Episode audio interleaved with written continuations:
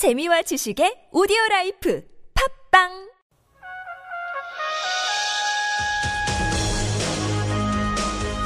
열린 인터뷰 시간입니다. 임을 위한 행진곡 논란이 합창으로 결정되면서 전국은 급속히 경색되고 있습니다. 더욱이 청와대가 관련 사실을 국민의당에만 사전 통보하면서 더불어민주당이 부글부글 끓고 있는데요. 더불어민주당 박완주 원내수석부 대표 연결돼 있습니다. 안녕하십니까? 네, 안녕하세요. 박완주입니다. 네, 5.18 기념행사 어제 이물리한 행진곡 재창 논란 관련해서 보훈처 결론이 나왔는데요. 네네. 이런 방향으로 결론이 나올 수 있을 거다라고 혹시 생각하신 적 있습니까? 전혀 어, 아주 뜻밖의 결론이어서 아주 당혹스럽습니다. 예. 음.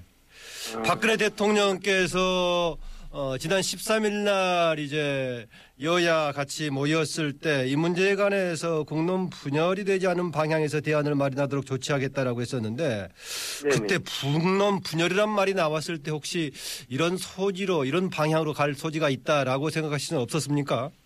그렇지는 않고요. 네. 처음 아, 13일 회동이 이제 협치의 시작이고 예. 이제 물론 그 유물위한 행진곡에 대해서 재창 내지는 지정을 요구를 했는데 사실은 재창 정도까지는 어, 협치의 시작이다 이렇게 이제 해석을 했지 그걸 다르게 보훈처 결정처럼 국민 분열 우려하지 않는 방향에서라는 해석을 이렇게 할지는 사실은 몰랐고요. 어저께 예.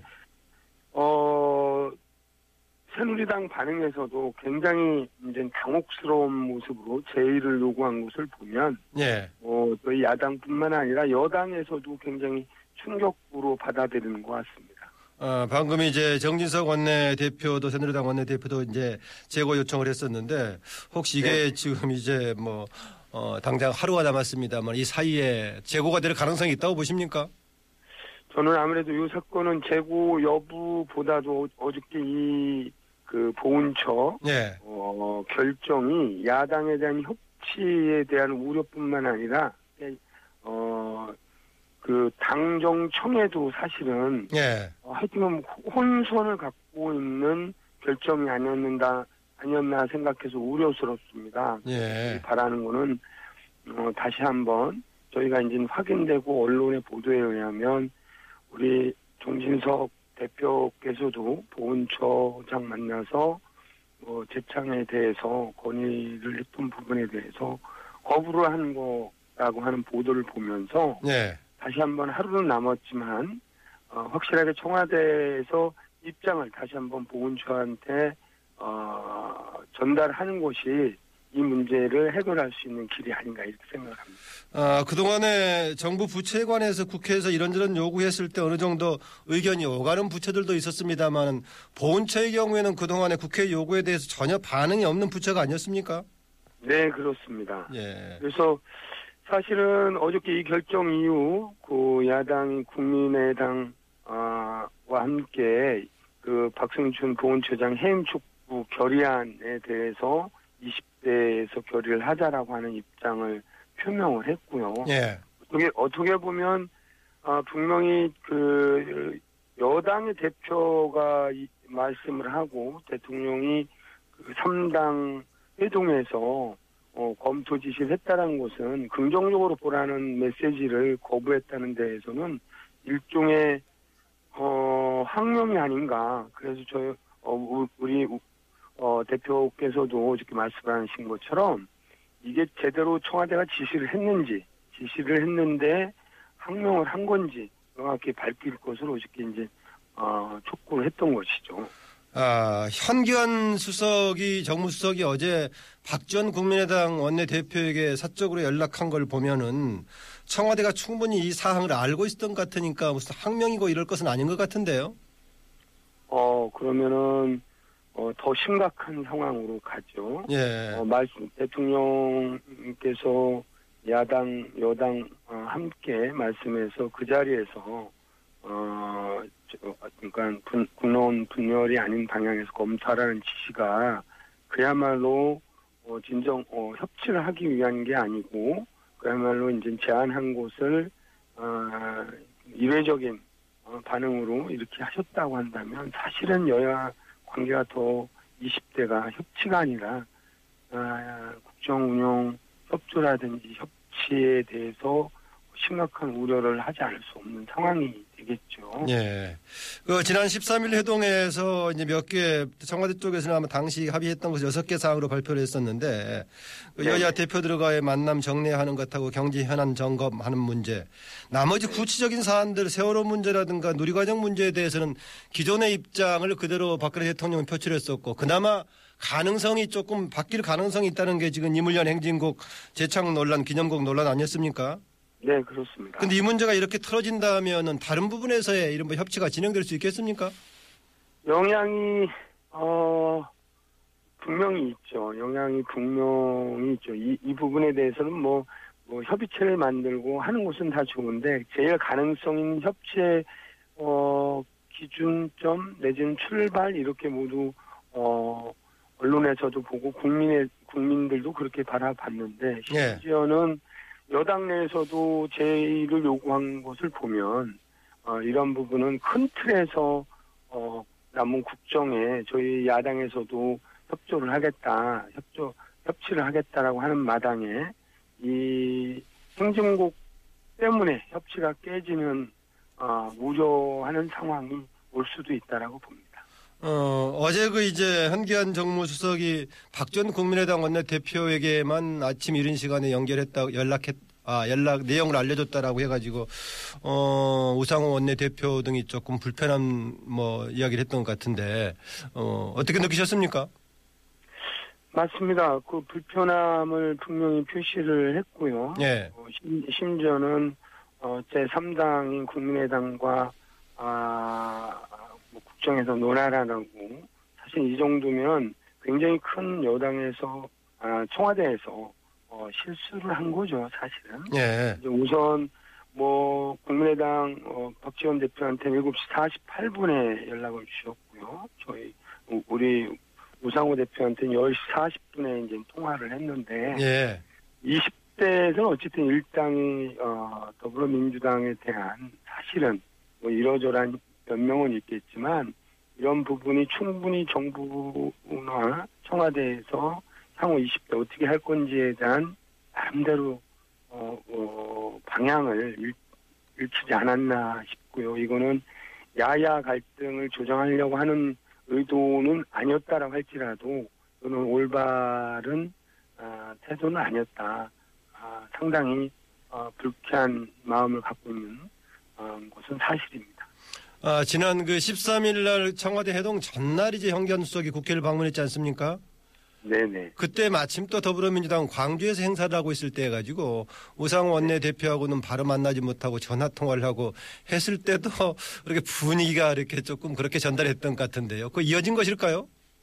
아 그렇지는 않고요. 예. 어, 어, 제가 수석으로서 이제 어, 청와대에서 이렇게 의제 조정을 위해서 올 수 있다는 사전 보고는 드렸고요. 아, 사전에 아마- 있었습니까? 예, 예. 아니, 기동민 다만- 대변인이 그 전에 사전에 충분히 상황을 연락할 수 있었을 것인데 갑자기 불시에 오는 것처럼 이것 자체가 잘못됐다라고 얘기를 근데 하더라고요. 이제 예, 다만 그 마침 그때 이제 저희가 일정 잡혀 있는 당선자 워크숍이 광주에 있어서 예. 직접 뵙기는 어려운 상황이었고 그래서 어 통화를 통화로서 말씀들을 전달했던 것으로 알고 있습니다. 예. 박근혜 대통령 전에 이제 13일 날 해동 전에 언론사 보도국장 편집국장 간담회 갔지 않았습니까?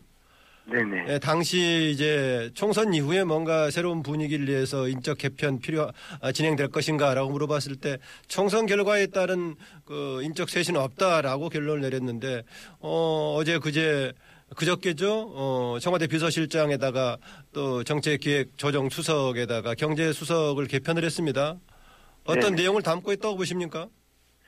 어 총총으로 보면 그 4월 총선 결과에 대한 민의를 다 반영하기에는 역부족하다. 네. 그리고 지금 최대 화두는 여소야대 정국에서 국회와 어떤 관계를 할 것인가 했을 때 청와대 비서실장과 일부 수석 교체로 이 민의를 반영한 것은 어렵고 통상 이 정도의 그 여당의 참패이면 내각이 총 사퇴하는 것이 뭐 대한민국뿐만 아니라 여타의 나라에서도 그 그런 책임 정치를 하는 모습인데 그 계속 일부 청와대 비서진만 개편을 해서 어, 국정을 이끈다라고 하는 것은 국민들의 민의를 반영한 데는 한계가 있다 이렇게 말씀드릴 수 있겠습니다. 어, 그전 비서실장이었던 이병기 실장은 본인이 대통령 다음으로 청와대를 책임지는 2인자임에도 불구하고 대통령과의 이렇게 직부 관계가 원활하게 진행되지 못했다 이런 지적을 해가지고 과거에 문건 유출 때 논란이 됐던 이른바 내부의 문거리 권력 논의가 다시 나오고 있습니다. 청와대가 그럴 정도의 상황이라고 보십니까? 어, 내부 속사정을 정확하게 알 수는 없지만 아, 기본적으로 비서실장이나 청와대 수석 들어가고는 원활한 소통이 어, 돼야 아, 국회뿐만 아니라 정부도 조정해 나갈 수 있는데 어, 박근혜 대통령께서는 어, 집권 초기부터 이 내부 소통조차도 어렵다라고 하는 지적들이 있었는데 아, 사실은 굉장히 우려스럽다. 그래서 아마 여당 어, 정진석 대표가 정무장관을 어, 요구하지 않았나 이렇게 싶습니다. 예.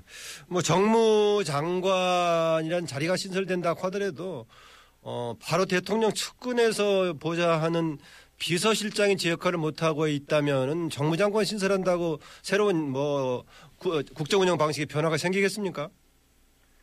그래서 그 어쨌든 소통의 노력 정무장관은 나름 그래도 조금 더, 예. 어, 이제 직제를 갖고서 움직이는 거기 때문에, 뭐, 근본은 맞습니다. 근본은 대통령의 태도가 변화해야 돼야 현 비서진을 갖고서 소통할 수 있는데, 아무래도 국회 관계에 있어서도, 어, 현, 어, 현규한 정무수석도 딱히 국회하고 뭐 긴밀한 관계는 아니다라고 하는 평들이 있기 때문에 어, 정무수석을 보강하는 것도 소통의 한 방법이라고 어, 생각을 합니다.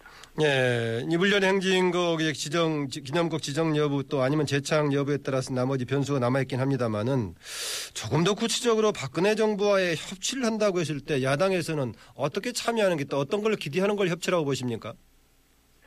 우선 어 뭐 사실은 여야 문제는 국회에서 하면 됩니다. 예. 하면 되는데 예전에 여소야대 되기 전에는 여야가 협의를 했음에도 불구하고 어, 그 결정이 어, 종종 어, 청와대에 의해서 어, 뒤집히는 경우가 여러 번 보이면서 이건 도저히 국정에 저희가 야당에서 도움을 주고 싶어도 그러니까 청와대의 입맛에 맞지 않으면 여야가 합의를 한 것도 뒤집혀지는 상황은 없어야 된다. 예. 그러면 충분히 우리 국회에서 처리할 부분은 국회에서 처리하고 또 청와대에서 요청한다면 진지하게 우리가 어, 국정에 대해서 도와드릴 수 있는 부분 도와드리겠다라고 하는 정신을 이끌어 나가야 된다라고 생각을 합니다. 예. 그러니까 협치를 위해서는 협치 이전에 국회에 대한 존중 또 국회의 권력 분립 기관으로서의 자율적인 역할 이게 필요하다고 보군요. 그렇습니다. 예. 당 관련 질문을 좀 드리겠습니다. 최근에 이제 광주에 가서 이제 워크숍도 하고 또 이번에 내일 또 오늘 전야제부터 내일까지 광주 5.18 36주년 행사에 참석하시는 분들 많이 있죠? 네네 그렇습니다. 어, 어, 최근에 다시 광주의 현장에 가봤을 때 어, 더불어민주당이 지난 총선에서 광주로부터 지지를 받지 못했던 어, 좀 원인 깨달았습니까? 지적 한 것처럼 뭐 한 번 가서 깨달았다라는 것은 좀 음, 어, 물성설이고요. 네. 그날 현장에서 들었던 지적들은 어, 저희가 뼈아프게 받아들이고 있습니다. 우선 광주 호남 지역에서 저희가 어, 오만했다. 오만했다는 지적과 야당으로서 무능했다. 무능했다는 부분은 집권 비전을 보이지 못했다라는 어, 모습에 대한 무거운 질책에 대해서는 어, 그날 참석했던 어, 모든 당선자들이 무겁게 받아들였고요. 네. 그래서 이게 한두 번 어, 광주 방문 이례적으로 하는 문제가 아니라 지속적으로 어, 저희가 아주 호남과 광주로부터 어, 심판을 받았기 때문에 마음을 열어놓고 진정성 있게 다가가고 집권에 대한 희망을 보여줘야지만 아, 돌아 돌아선 민심이 어, 다시 오지 않을까 이런 생각들을 하고 있습니다. 예.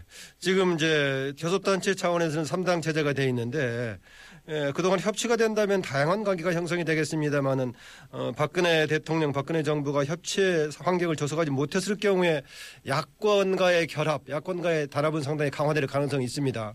국민의당과의 향후 관계 어떻게 진행될 걸로 보십니까?